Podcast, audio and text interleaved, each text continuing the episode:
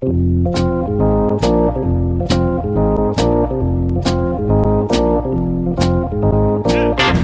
us a little bit about what you saw and, and, and being able to relay that message to Cora when you watched Kimbrel pitch and, and kind of help out so he wasn't uh, tipping his pitches. So tipping pitches, we hear about it all the time. People at home understand what tipping pitches is all about. It's amazing. And that's remarkable. Bobby, every so often, a moment comes along that reminds you of why you're proud to be an American. Mm-hmm. So many of these moments in baseball history. Many of these moments in, in baseball history, um, you know, it, it may be maybe election day. It, it may be maybe the 4th of July. Yeah. It it may be seeing, uh, you know, the, the AL and the NL bridge the gap at the All Star game, Mhm. right? Mm-hmm. Well, one of those moments occurred last night for me. This was on the the Saturday night broadcast of baseball in America on Fox Sports between the Boston Red Sox and the New York Yankees. And Fox Sports wanting to remind you Right. of those of the characters in play here, right? Which is the Boston Red Sox, the New York Yankees, and Right, In case you forgot who was playing. Sports. Okay. Yes. hmm Um, before cutting to commercial late in the game, uh, they just did a little flyover. Drone shot. Very A- a- popular a in cinema shot. these days. Yes, yeah.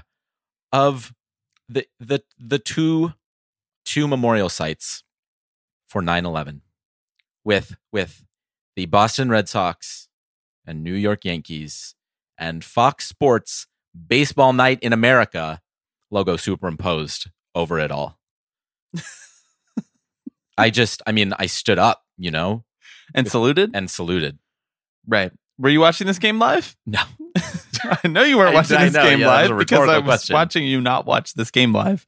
Um, this is one of the more I don't I don't mean to like blow it out of proportions, but like surreal things that you could open up Twitter to and see yourself tagged in because it's not like that the graphic just makes itself.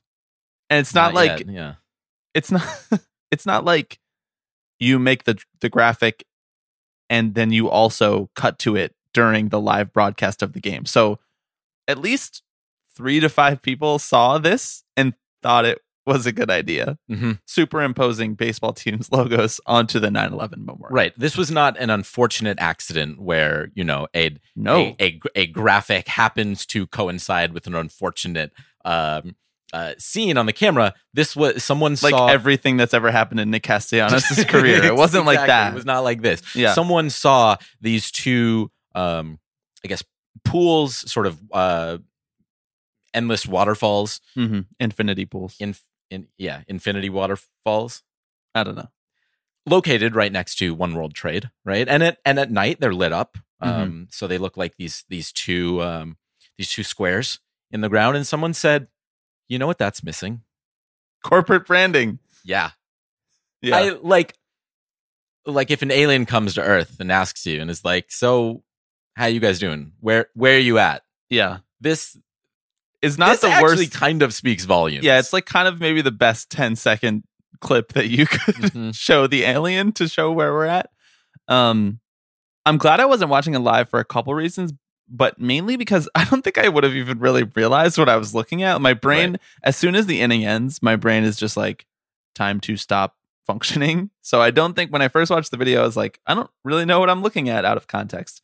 Um Right. It's a very quick shot. Um, it's they're they're relatively high up, and obviously it's dark. So, and there are, as as we noted, a handful of graphics plastered over it. So it's a little um tough to distinguish, maybe at first glance. Mhm. I think that the reason to start the podcast out with this is just to remind people this is the best Major League Baseball has to offer. just in case you thought that they that Major League Baseball and its corporate broadcast partners are uh, Machiavellian puppet masters pulling strings in dark rooms and uh and have the sport of baseball in a vice grip and they're very competent over there. There's this just to prove to you um the uh the clowns are running the circus Yep. It's nice to get that reassurance. every once in a while, you know? You just got it. you just you have to hand it to them. The way the way uh, the way it's kind of framed too is like you see the Boston logo and you see like the the Fox Sports logo and One World Trade Center is kind of obscuring the Yankees logo. Mhm. So like you're again you're not really sure what you're looking at because you only see this kind of one half of it. Um and then and then as they fly past One World Trade, the Yankees logo slowly comes into focus and you're like, "Oh, Oh. god. Oh, god. Oh. Oh, thank you to the fine folks over at Fox for giving us a tailor made cold open to the podcast. Alex, I'm excited for this one. Uh, later in the episode, we're going to be talking to acclaimed filmmaker and friend of the show, Randy Wilkins, who uh, directed and produced the seven part ESPN docu series about Derek Jeter entitled The Captain. We're going to be talking about that series, Randy's directing career, and his Yankee fandom, and how all these things interact with each other. We're also going to hit a couple topics that happened in the last week since we talked last, including the landmark and groundbreaking settlement in Sen versus MLB, $185 million settlement. Um, but before we do all of that, I am Bobby Wag, I am Alex Baisley. and you are listening to Tipping Pitches.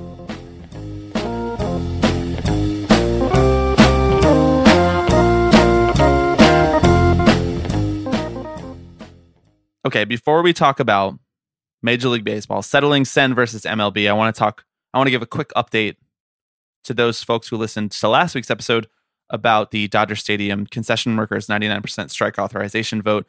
We, uh, if you listened to last week's episode, we talked to Laura Ortiz, a Dodger Stadium concession worker, and Maria Hernandez, who's a union organizer at Unite Here Local 11, which is the union that represents the concessions workers at Dodger Stadium. And we talked about their working conditions and how their CBA had been expired since 2019. And they had authorized a strike ahead of the All Star game. It came out in this past week um, from Unite Here 11 that they have agreed to not call a strike during the All Star game. So they will be there working the All Star game because of the progress that they've made in bargaining in the last week. And I wonder why the, the, the company actually came to the table and wanted to make some progress, Mm-hmm. some some real life changing progress for the first time since 2019. I wonder what uh, forced their hand there. Alex. Yeah, yeah. I it's a mystery to me. Pressure from labor works. Just another in a Like- long line of a, a long, long, long line of examples of corporations needing to be forced to do the right thing. Right. I mean, as it always has, as it always has been, right? Yeah, and in, when we're no stranger to that in baseball, as we're going to talk about in just one second here. Um, but I'm I'm really happy for those concessions workers um, that the bargaining progressed to a point where they felt comfortable not calling their strike. Um, though I would have, you know, been rooting for them just the same had they called the strike, and I would have. It would have been really interesting to see what the players did. Yeah. Candidly, I was I was curious to see how that played out with, you know, Maria mentioning how supportive the MLB Players Association has been in this effort. They sent them words of encouragement. They told them that they're behind them. They put out a statement on Twitter and they released a statement in the Los Angeles Times to Bill Shaikin. So all signs pointed to the fact that they would have stood behind them in negotiations. But if the weekend rolled around and the All Star game was about to start and the strike had been called, I, I just really have no idea what would have happened. So Yeah. it's a hypothetical that we don't need to dwell on for too long because it's just a hypothetical. Um, so so let's move on to Sen versus MLB. Unless you have anything else to add about the the Dodger Stadium concession worker situation. No, let's talk settlements, baby. Okay, let's talk settlements. Just one of Rob's favorite thing to do is settle. I don't. We've talked on and off about Sen versus Major League Baseball, which is a class action lawsuit that has been in the courts for years and years now. At this point, it was started by Garrett Broshuis and a collection of former minor league players who, many of whom are affiliated with or directly involved in founding Advocates for Minor Leaguers, a nonprofit that we have discussed at length on this podcast. Sen versus MLB is like slightly different than that. It's like the legal version of Advocates for Minor Leaguers and what they're trying to accomplish. But the the bullet list of what Sen versus Major League Baseball is is that a collection of, at this point, thousands of players, which is way more than we had ever thought it was when we'd been discussing this in the past, frankly, who had their workers' rights violated by MLB's practices in terms of not paying them for travel time, not paying for them for extended spring training, not paying them for you know fall leagues and things of that nature that the lawsuit alleged was illegally conspiring against these these players to not get paid for that time and we got news a couple months ago that a judge in California had preliminarily awarded them damages and agreed with their legal case. And now, a couple months later, this past week, we found out that Major League Baseball decided to settle with this class action collection of thousands of minor league baseball, current and former minor league baseball players for a total sum of $185 million. So that's the news. We don't know exactly the terms of the settlement. We don't know how much money is going to what players, under what circumstances. We don't have a list of all of the 20,000 names of players. What we know is that MLB stole enough wages to be afraid of this court case that they're willing to just admit and turn over $185 million cash today. And I think that we should just let that sit for a second. Because the value of this league, the value of these teams has been built on the the player development and the stars that they eventually turn into, but you need all of these players to make any of that happen. And so the boom of franchise values, of TV contracts, of all of those things is literally now admittedly, I mean I know that when you settle you don't actually admit fault, but come on. Is admittedly built on the backs of wage theft. Mm-hmm. And not just like antitrust exempt protected wage theft, like wage theft that extended beyond what they're already federally protected to be allowed to do. And that is fucking wild. Yeah, I mean, it was clear as day what was going on here, right? Like to anyone who kind of looked at the nuts and bolts of it, minor leaguers only get paid during the actual season. And even then, obviously, it's mostly peanuts. Uh, but it's that kind of six month gap, right? Where you are not necessarily actively playing baseball games, but you're still training.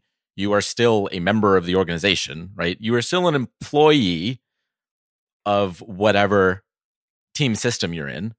And yet you are just not receiving a paycheck during that period, right? Which is why you see the stories of so many players turning to second jobs, right? Uh, gig work and the like. Real quick, I just want to read uh, the the opening, the opening lines to the complaint. Is that all right with you? Mm-hmm. MLB traces its roots to the 19th century. Unfortunately for many of its employees, its wage and labor practices remain stuck there. What a bar. Bar. How are you going to disagree with that? bar. That's the type of thing that um that's the type of line that you'd be like, "Ooh, they put that in a script for a movie." You'd be like, "Do people actually say that in courts?" Right, yeah. but I guess they do. Um I'll uh I'll quickly read the advocates for minor leaguers statement um that they put out afterwards. They said for decades Major League Baseball's 30 team owners have openly conspired, conspired Alex to underpay minor league baseball players, perhaps the most egregious aspect of the minor league conspiracy, conspiracy capital C, which is currently being investigated by Congress, is that players are required to provide between six and nine months of free labor each year. Today's settlement announcement is an acknowledgement of and an important first step toward remedying that injustice. Every MLB organization will soon have the option to pay minor leaguers outside the quote championship playing season. Um, and then they go on to say that they'll hold these teams accountable where they are not doing such. So that's the other part of this settlement that we should talk about really quickly, which is that it's not just $185 million in retrospect to all of the players that this has affected. It's also a a reversal of the policy that doesn't allow teams to pay players outside of the championship window, which is the basically just the minor league season. Mhm. So as it currently stands, there is an edict from Major League Baseball that says U30 teams cannot pay your players for extended spring training, for off-season workouts, for anything that is not the official minor league baseball season once it starts and once it ends. And I think that is the part that they like overstretched their bounds on and what got them in in this trouble where the fact that they just literally wrote some wage theft allowed in the contract for every minor leaguer. like, yes, exactly. And so now every minor leaguer's contract will not have that in it. Every, all the uniform player contract will need to remove that. And so, in theory, the dominoes could start to fall where teams could say, we will pay you 12 months out of the year because we're allowed to do that now. I don't know if that will be the case. I would imagine that most of these teams will still act in lockstep, but you know, we've now talked about the Senate Judiciary Committee's letter about carving minor leaguers out of the antitrust exemption, which would prevent teams from getting together and saying, no, we're not going to pay minor leaguers. Uh, the current reason that you can pay minor leaguers less than minimum wage is because they are considered seasonal employees under the Save America's Pastime Act if they're going to carve minor leaguers out of the antitrust exemption, you would think maybe they would do some sort of repeal of the Save America's Pastime Act too, because we're already in the legislative sphere where we're repealing stuff or changing things about how minor leaguers are being treated. And the Save America's Pastime Act is a huge offender in that respect. So even if this doesn't mean that the dominoes are all falling quickly, I do think a $185 million settlement indicates the severity with which Major League Baseball is treating the situation, how seriously they're worried about it all falling down around them. Well, and God willing, it it will. exactly. yeah, I, this is a this certainly is by no means a a resolution to this whole issue, but it is a a massive step. It's a it's a win both for these players and certainly for the the minor leaguers who now may be able to benefit from this language being stricken from the the uniform player contract. And that's the last thing I want to say, which is I'm just very happy for all of the people who have poured so much into this effort. You know, Garrett Broshuis and the the people who are involved in getting Sen versus MLB through the court system, but also just every minor leaguer who's had to go through this experience to enrich the 30 billionaire owners of Major League Baseball. And, you know, I think that I think that there are there are people who, when a settlement happens, they're like, "Oh, I would have loved to see what would have happened if the if this went all the way up and they took it to the very last minute." But I don't know how much that always actually helps the people who need the support when they need it and they need it quickly right. because of how little they're paid. So this is like legitimate money going in the pockets of these players. I know. I'll have to find another lawsuit that's aimed at toppling MLB's financial system uh, to to focus my energy on in the coming months and years. I saw some people after this news came out that the settlement was 185 million dollars. They were like, "Emergency pod time," and I'm just like, if we did an emergency pod about a 185 million dollar settlement that we're not even privy to the entire documentation of, I don't know how entertaining that would be. Gotta yeah, say, so I think we're kind of the losers in that one. I mean, more power to all the people who were saying we should do an emergency pod. It just goes to show how how dedicated, uh, honestly, how dedicated fans are. Yeah. To like the economic justice of the workers that are minor league baseball players. Um, but I don't know if we could have made an entire pod out of this because we are not principally involved in this lawsuit. Um, let's really quickly before we go to our conversation with Randy, let's really quickly talk about something that's very important to me, Alex. Of course. It's Juan Soto no longer being on the Washington Nationals. That's a very important idea that I hold in my head and my heart. Uh, news leaked this last week that conversation extension talks between Juan Soto and the Nationals are not going exactly uh, swimmingly. I think there's probably a little bit of a dramatization going on in terms of the animosity on both sides. Um, when you leak something like Juan Soto rejects $440 million offer, Nationals are now putting him on the trading block, which, if you didn't know that at this point, breaking news, Juan Soto is on the trading on the trading block.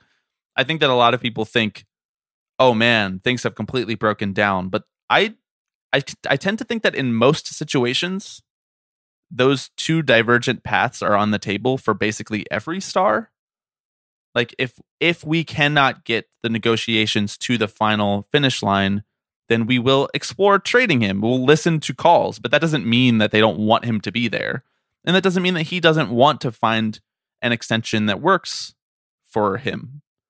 But I have no inside information on this. If they're asking him to take a 15 year contract where the average annual value is still under $30 million, and 15 years from now, like that's good, going to look like a, a bargain probably for most of the, the length of that contract. I don't think that it's uh I don't think it's gonna get done. So Juan Soto, you are a New York Met. All of this we'll to see. say, We'll see. Juan Soto, you are a New York Met. Maybe the A's have purposefully not been spending money up until this point. Oh yeah, Mhm. so that they could they could just pull a dump truck up to Juan Soto's house. I honestly cash. would love that. That would be so chaotic and hilarious. Yep, What if he signs with the Pirates? Bob Nutting's like, fine. You want some? You want a big splash in free agency? Okay, here's five hundred million for Juan Soto. that would be great. Uh, except then it would simply justify them refusing to spend any more money elsewhere. Right? Well, we paid for the star. We did it. He's just on the worst team in baseball for the next decade and a half. Um, I don't know. A lot of people are talking about trade packages that could fetch Juan Soto. This is sort of like the en vogue conversation as we enter into MLB All Star Weekend in all baseball circles. I don't have a lot to offer on that front, except that if you are one of the teams that potentially has the chance to get Juan Soto, there is not a single or multiple prospects that you should not be willing to give up for Juan Soto. Yeah, absolutely. Uh, the only other kind of adjacent uh, detail to this story, right, is that we obviously talked um, a couple months ago about how the Lerners are exploring Yes. selling the Washington Nationals, Yeah. and these kind of these two narratives developing side by side is Yeah. really fascinating to me. That was, I, I think, like last week or maybe the week before, um, it came out that a a South Korean businessman um, who's in private equity was potentially interested in buying the Nationals, and he took a tour of the park, right? And um, They just give tours of the park out to people who want to buy the team. Could we get a tour of the park? right, yeah. Like how, how much do you have to prove? have to tell it, right? how much do you have to prove before you can get the tour of the park from Like, the do you have to have a? Wikipedia page? Like, don't you think that if we dressed a certain kind of tech bro way, we could convince Ted Lerner or who, whoever is running the franchise right now right. that we're like Mark Zuckerberg? Not literally Mark Zuckerberg, but that we're like, you know, you're fro- literally from the Bay Area. Right. You yeah. could con them. You know enough. Come on. you're the money. Right. I'm I'm the muscle. so are you my Eduardo then? No, To- to- dude, to you're gonna fuck me over. No, can I be um? Can I be the Napster guy? Can I be Sean Parker? Yes. Yeah. I'm currently bankrupt and I need you to succeed. um I just I just find it such an interesting kind of development because the Lerners have zero long-term interest in the nationals right Yes. but they are actively making decisions that will shape the future of the franchise right Yes. which, is- which is not to say that, like that they should be responsible for the the next owner but if you are michael b kim this who they call the the the godfather of asian private equity which Wow. these, these New Steve just Cohen just dropped. but like if you're if you're michael kim you might be like hey I, like i'd give him the bag yeah. Or you might be like, hey, I wouldn't. right Uh, We have no idea. That's what's so interesting about it. Like these two things are running parallel. We don't know if they're ever going to intersect. We don't know what the next ownership group wants.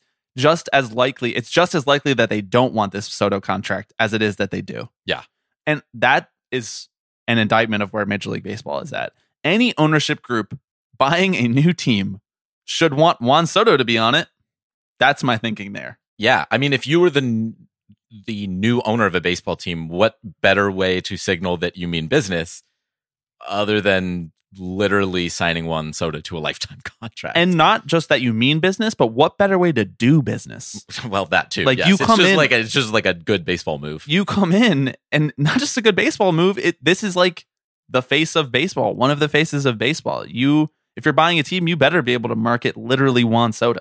So uh, if you buy the team and you told the Lerners not to sign him to this contract, you're a loser. Yeah. And Nationals fans should be extremely concerned if they don't sign Soto and then the Lerners sell the team. That next ownership group is going to be terrible. Yeah. Um, okay. Well, we're out of time. We need to go talk to our friend Randy Wilkins. I'm so excited for you guys to hear Randy talk about making this seven part docu series, The Captain. It premieres on ESPN tonight as you're listening to this after the Home Run Derby, um, and you can get it on ESPN Plus. And really quickly before we go to that, I just want to give a shout out to our new patron this week, Sophie Ball Game. Thank you to Sophie. Let's go to our conversation with Randy Wilkins.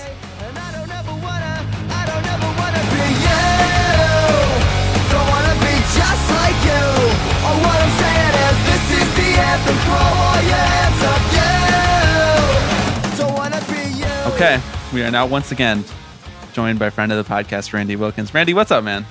What's up, guys? Uh, I'm burning up in this car. like, I uh, just so people know, because I know it's uh, audio, but um, I'm in LA. I was having lunch. The service was very slow, so it like threw my schedule off. And now I'm burning up in this car because I forgot to turn the car on before the interview, and I'm like dying here. So uh, hopefully, Well, you could do through. like real, like true podcast shit, which is like the sound of a car turning on, like Yeah. keys jangling, like Yeah, the docu exactly. podcasts. yeah, exactly. Just uh, provide all the uh, Foley sound effects for you guys throughout the Yeah, uh, ex- Sli- we're a slice of life podcast. You Yeah, know? ex- yeah Yes. we're, we're just like the daily. That's how we operate over here. Um, Yes. Randy, I gotta say, man, you're joining us for much different circumstances than the last time you were on the podcast. yes, yes, indeed. Uh, last time you came on to draft for the all gift draft, and this time you're coming on to talk about the seven part ESPN docu series, The Captain, about Derek Jeter, uh, a very important member of your beloved New York Yankees. I wanted to start by just talking about how the hell did this project come to you, man? Like how, like what was that like for you? How did it land with you? And we'll get into more about the the project itself and why we have a million questions for you, but like take us to page one. Like how did this end up with Randy Wilkins? Uh, so in June of 2020, uh, I was like everybody else, or mostly everybody else, like hiding in my house. So I didn't uh, get COVID, and I'd only go outside like to maybe go for a walk and go to the supermarket. I was still in that mode. And uh, one day I got a call from Spike Lee, who I've known pretty much my adult life. Like if anybody knows me, they know that like Spike is a major part of my life um, and career. And he called me to check up on me, see how I was doing. But then he immediately asked me who my favorite Yankee was.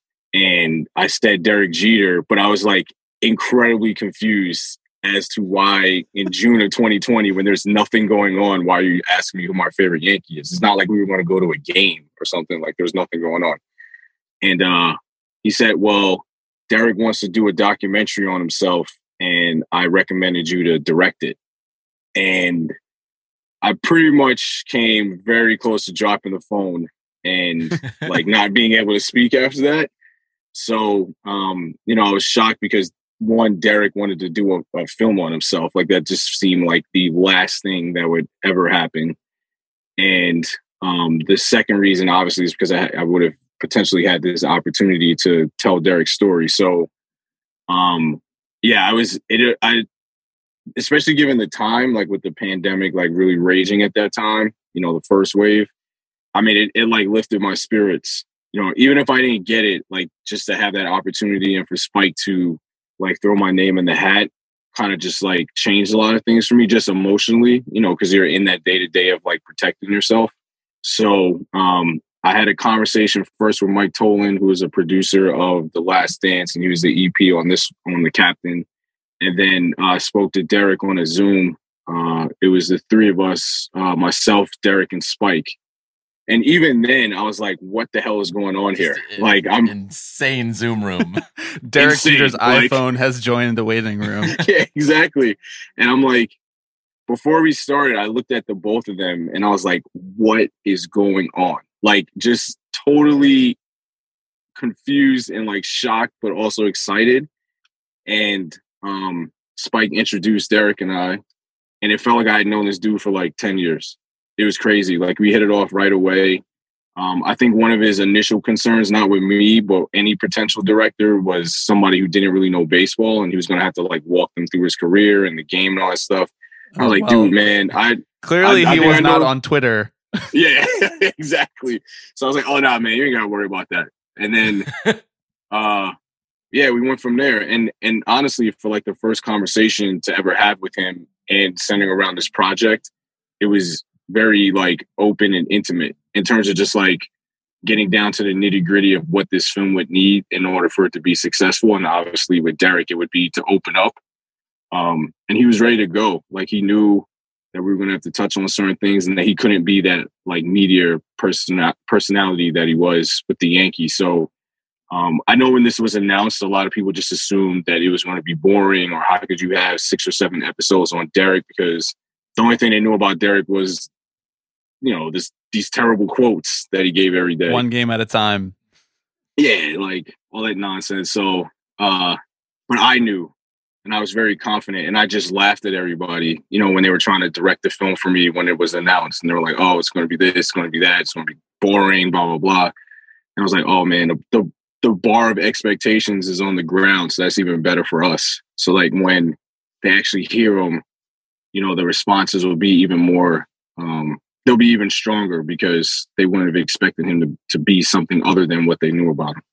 where do you start with a project like this right? Because derek jeter is is you know both this kind of larger than life figure and also kind of a fly on the wall right? Like people feel like they know everything about him and probably at the same time like feel like they know n- nothing about him. Um so like how do you start like just digging into this story like were you like let's take it back to your I mean, I mean, the, the the documentary series kind of traces his life chronologically. So, were you like, let's start at like step one, or yeah, where'd you begin?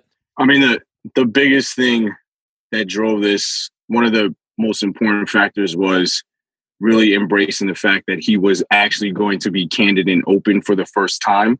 Mhm. So, as a filmmaker, you have to like simplify things. The point is to hear what he has to say because you've never heard him speak like this before.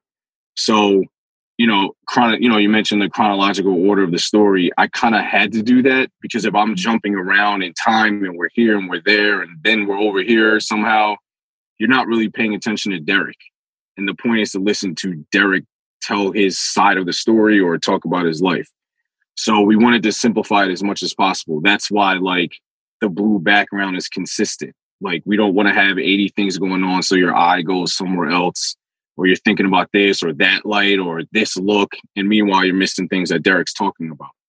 So that was one of the important tenets. The other thing too is just we basically used his baseball career as the roadmap to have some semblance of a story structure.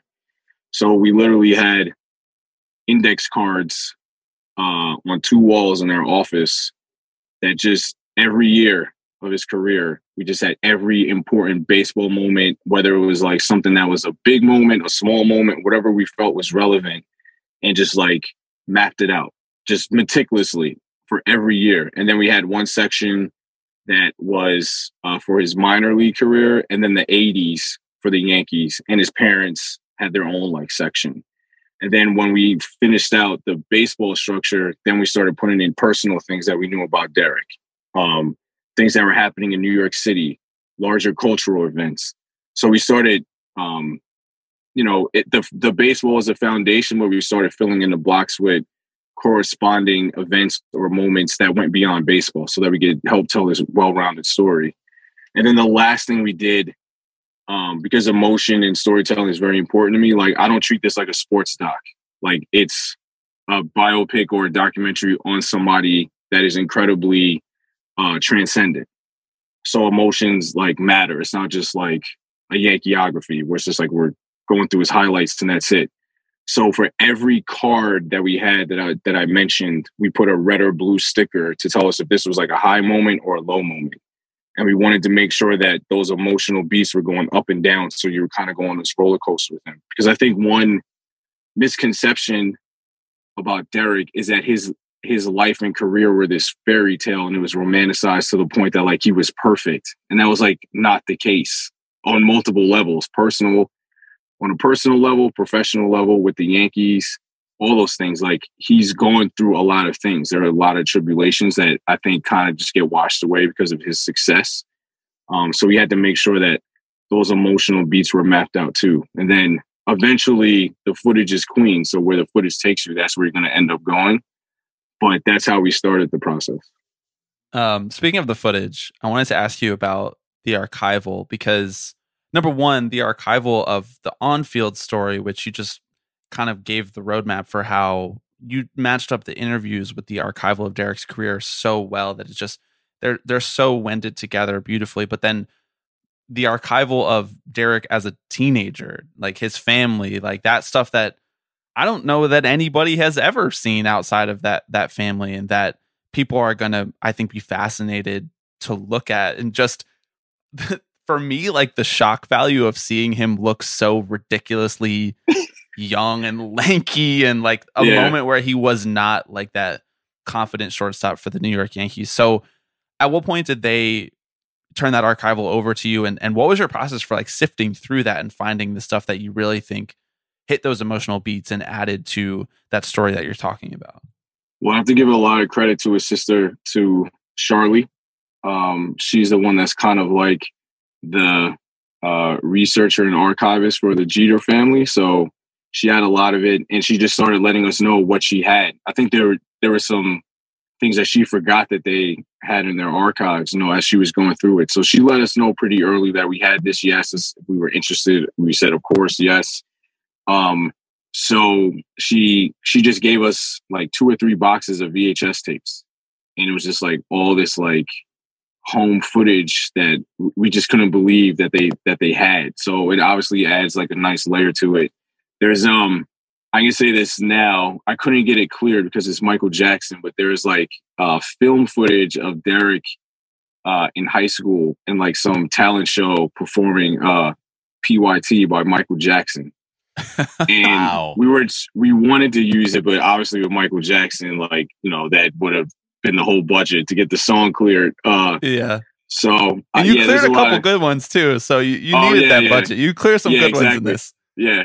Um, so yeah, just in terms of like weaving it, we just knew that it was important to humanize Derek. You know what I mean? Like it's it's kind of like what you touched upon about, you know, you have this perception of Derek and you have this vision of him and what you're used to as seeing him like star shortstop for the Yankees, but he's a human being. And I think when you see him as a kid, see him as a two year old, you know, see him struggling, see the draft from his perspective at home, it automatically humanizes him. So we just wanted to use it in that way where again it's like emotional, where it's those beats where, you know, you try to weave it in where there's some good things, but also some challenging things along the way so that he is more accessible to like everybody. He feels like, you know, he has a story that a lot of people can connect to.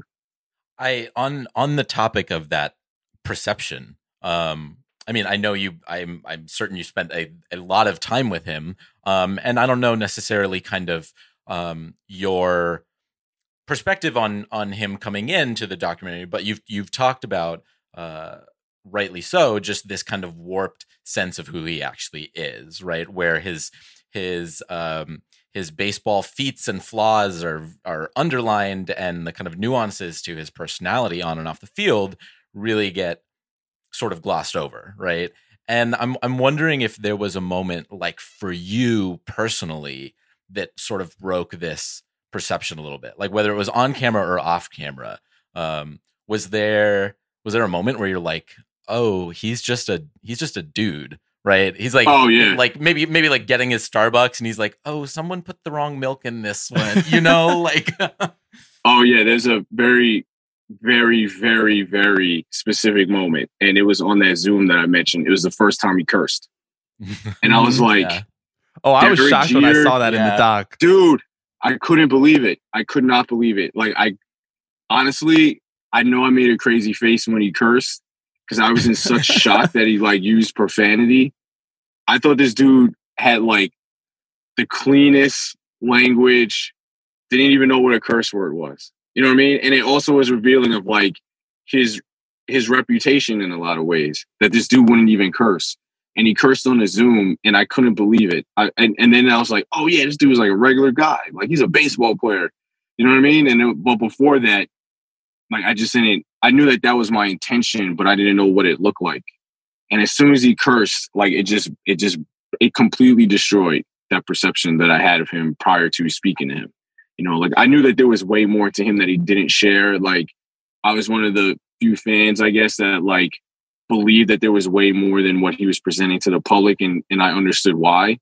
Um, but hearing him curse for the first time, I was like, whoa, like this is he really is like a regular dude that happened to play baseball at a very high level and won a lot of championships.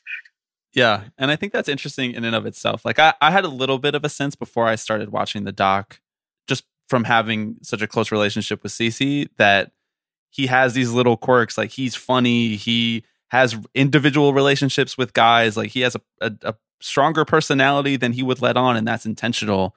But I think that when you actually see it on the screen, and as you mentioned, Randy, putting him in front of such a plain background and just letting him talk straight to camera, straight in the center of the shot, pretty close up for most of it.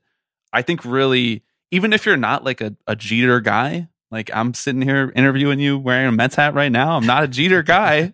you know, I think that it's like it's demystifying, but also adding a certain mystique as you like go back and and and remember like times where you just didn't think about the fact that that that this is now the person that you were watching make all of those highlights, do all of those things, have that sort of like blessed run at the beginning of his early career where it seemed like nothing could go wrong. And then for a while there, a lot of stuff did go wrong. Um, I'm I'm curious how you balanced sort of like imagining who would be watching this doc. Like there's mm-hmm. there will be a subset of Yankees diehards who will be watching this. But then there will also be people who kind of resent the Yankees, who kind of think Jeter was overrated. Jeter wasn't that good. Why, like you alluded to, why are we getting a seven part documentary about Jeter? He's not that interesting. So, so how did you kind of balance those two things in your head, or did you just kind of let the story dictate? Well, you embrace it. I mean, you go into it saying that this is going to be the audience is going to be inclusive. So you're not making this just for diehard Yankees fans. You're making it for team or uh, people that hate the Yankees you're not just making it for baseball fans, you're making it for people that also don't know a thing about baseball, but they know who Derek Jeter is and they're curious to learn more about him. You know what I mean? You have to go in embracing the fact that this audience has the potential to be global. And in doing that, I think that that helps dictate what's important in the story.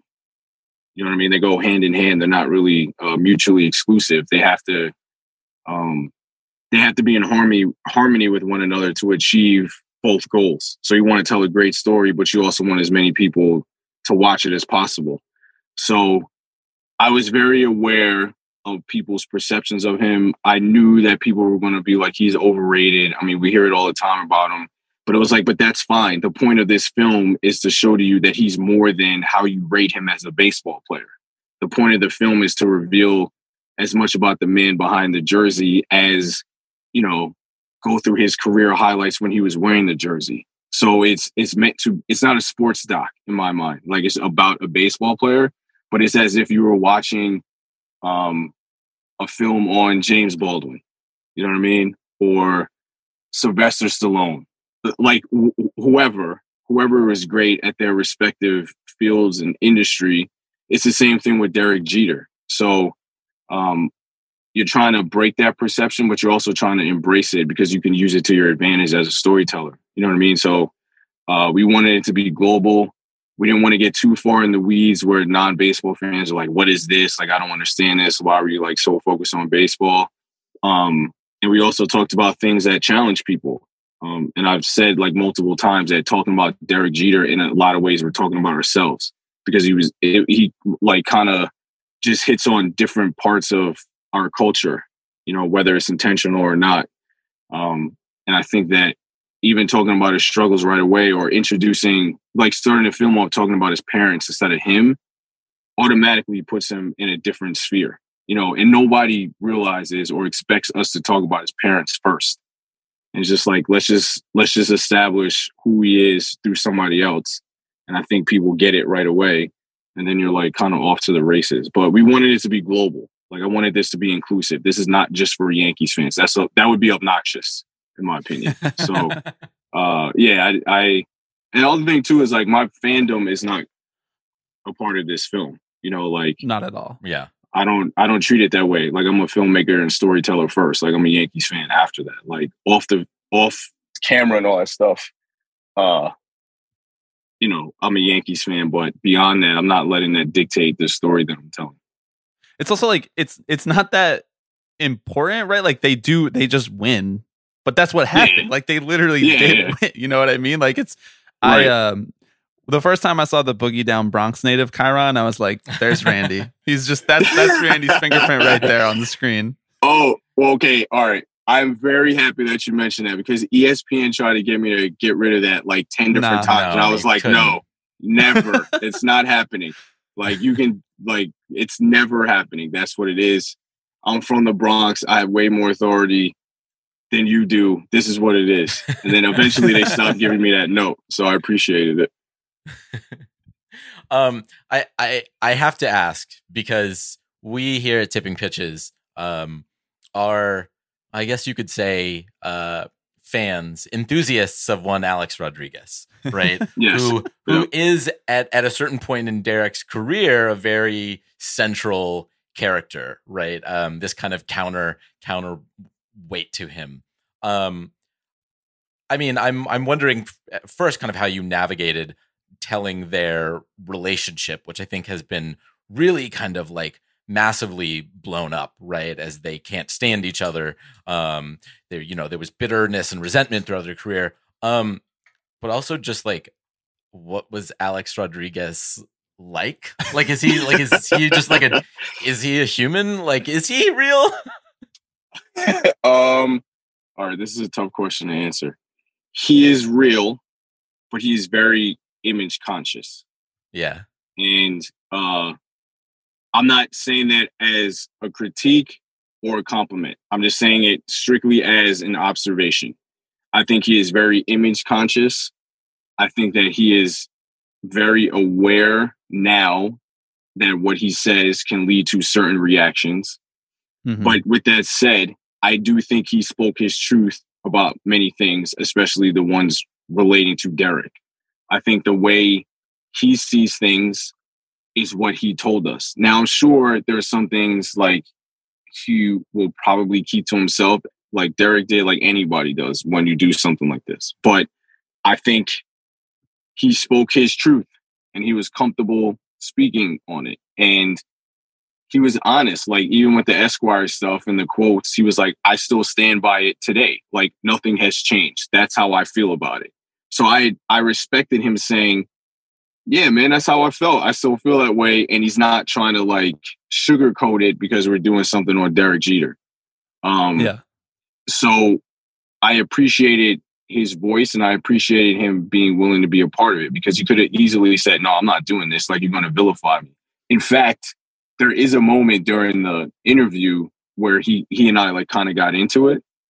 Um, and, you know, he was like, Oh, I know I'm going to be the villain in the film. And I said, Hold on for a second. I told you, I told you before we started, there is not one villain in this story. I told everybody to speak their truth, whether it's critical of Derek or complimentary of Derek. I, you know, I have a job to do.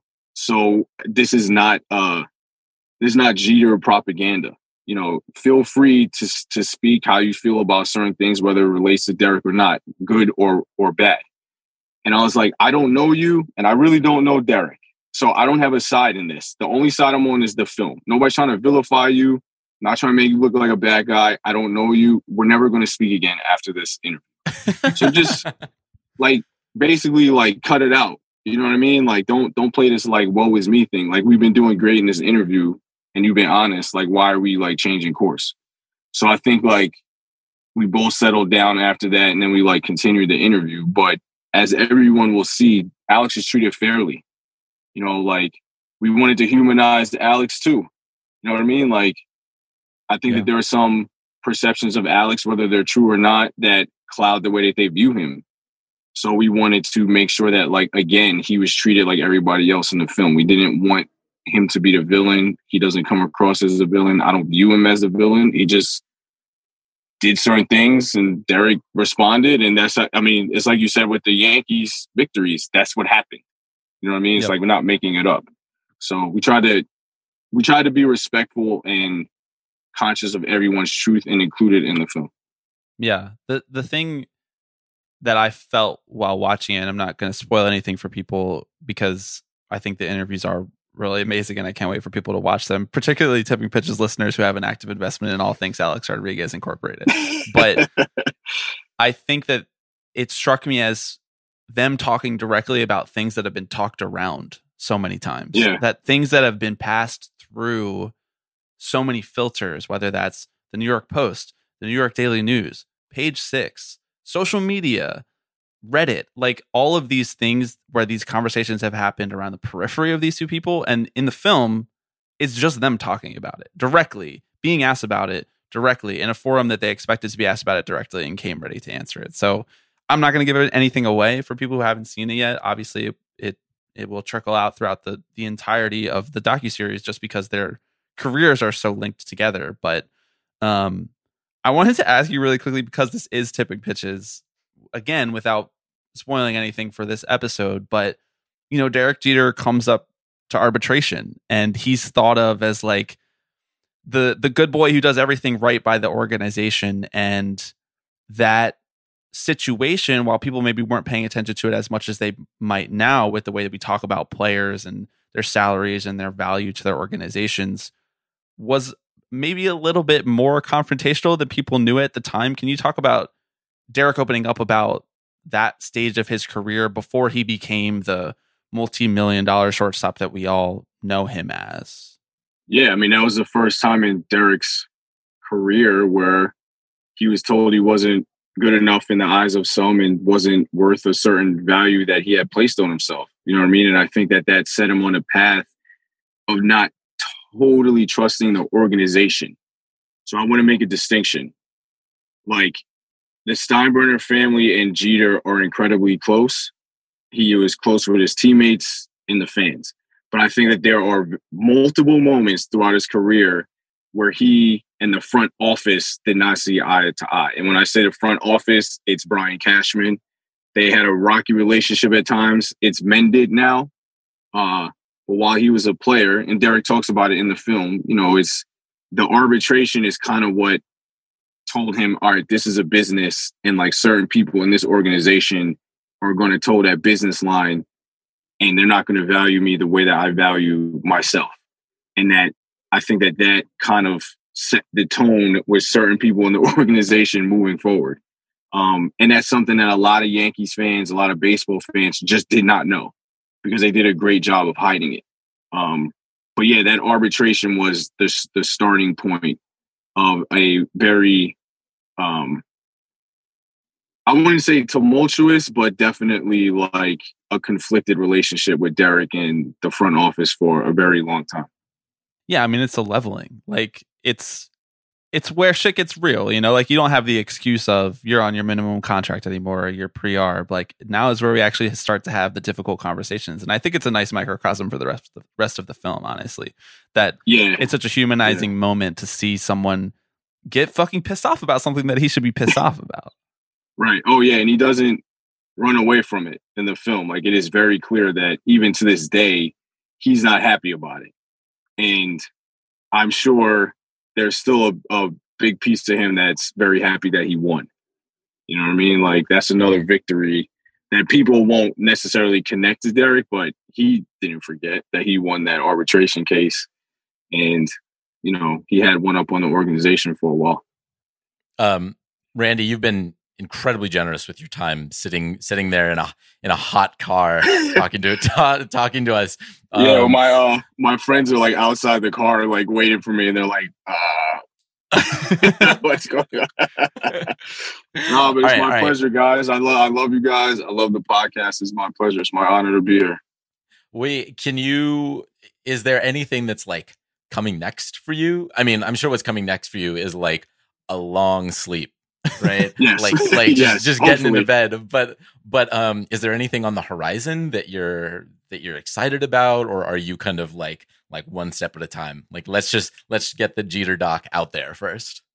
Um, I was like that until recently, uh, when I was approached with a project that I'm close to signing with. Like, I kind of want to wait to see the reaction uh, and see like what else comes. But I, I'm Yeah. pretty close to one that uh, I'll just say people will find very interesting. Uh, so yeah, I mean, I, I tried to write it out as long as possible, but this one, I I kind of feel like I can't pass it up. So I am going to take a nap at some point. uh, I am going to get some sleep, and then I'm going to take a little break, and then you know if all the I's are dotted and the T's are crossed, then I'll jump into something in the fall.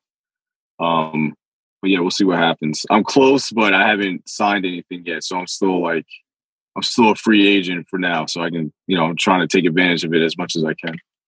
Uh, Randy Wilkins, thank you so much, sir. The Captain premieres tonight. If you're listening to this on Monday, the day that it comes out, after the home run derby, and then every Thursday for the next six weeks after this. Um, thanks for coming on Tipping Pitches. It's great to see you again, and we're so happy for all of your success. And I'm so excited for people to get to watch your project. Thank you. Thanks for having me. I appreciate it. Uh, thanks for having me. Uh, not just uh, now, but in the past. And uh, thank you. Thank you. Stacy, can I come over? After school. Okay, thank you so much to Randy Wilkins. You can follow Randy on Twitter if you don't already at Pam's Son, P A M S S O N. Randy's been on the podcast before, as we mentioned, but his life is blowing up, man. Mhm. All if you don't follow him already, you don't see, you haven't seen all of the photos that he took with all of the participants in this documentary. It's been wild to watch. I'm so excited for people to watch the captain because I mean, I'm not even trying to be in the bag for our friend here. I don't like the Yankees. I don't. I never really was much of a big Derek Jeter fan, and I, I I got the chance, thankfully, to see the first few episodes of this, and it's it's really really good. So yeah. I highly encourage people to go check it out. Like I said, the first episode premieres um, tonight. If you're listening to this on Monday after the Home Run Derby on ESPN and ESPN Plus, and you can get it on ESPN Plus, I think on demand as the episodes come out. So, uh, and then every Thursday thereafter that you can you can find the schedule if you just Google it. So, big shouts to Randy. Incredibly cool to watch. Um, the, the the tipping pitches to ESPN docuseries pipeline is is in full swing, baby. we're doing we're we're part of the um the ESPN machine right now, bro. Right, exactly. I'm so glad that you asked about Alex Rodriguez. Um, not only because you had to, Yeah. because we are who we are, Mhm. but because it gave me a very easy transition to shout out the Alex Rodriguez VIP club members of the Tipping Pitches Patreon. Thank you for signing up for our top tier Peter, Drake, Alex, Sam, and Matt. Anytime we get a an Alex in the Patreon, I'm like, is that you? Do you think Just it making would be? burners? Should I juice the numbers a little bit? well, I thought maybe, you know, because you have the Alex group chat with every person named Alex in the world on right, one yeah. group chat. I thought Yeah. maybe you just asked a bunch of people to sign I did. I did drop the link in there. Um, anything else to add for the people this week? Do you want to uh, sing the praises of our karaoke performance last night? It was pretty good. It was pretty good. I I lost my voice about halfway through. Could not hit those high notes anymore. There are a couple photos of us singing karaoke that look suspiciously like we look while recording the podcast. sitting on couches, sitting across from each other. Microphones in hand. what tier of the Patreon for us to upload the videos of us singing Thanks for the memories or Stacy's mom? Honestly, we're a podcast for the people. Just just re- Drop it in the Slack. Just drop it in the Slack. Wow. Let's release the tapes. um, you're setting an expectation that I'm not sure that I'm willing to meet. I know. I, yeah, we should maybe discuss this off air. Thanks so much to everyone for listening. Thanks again to Randy. And we will be back next week.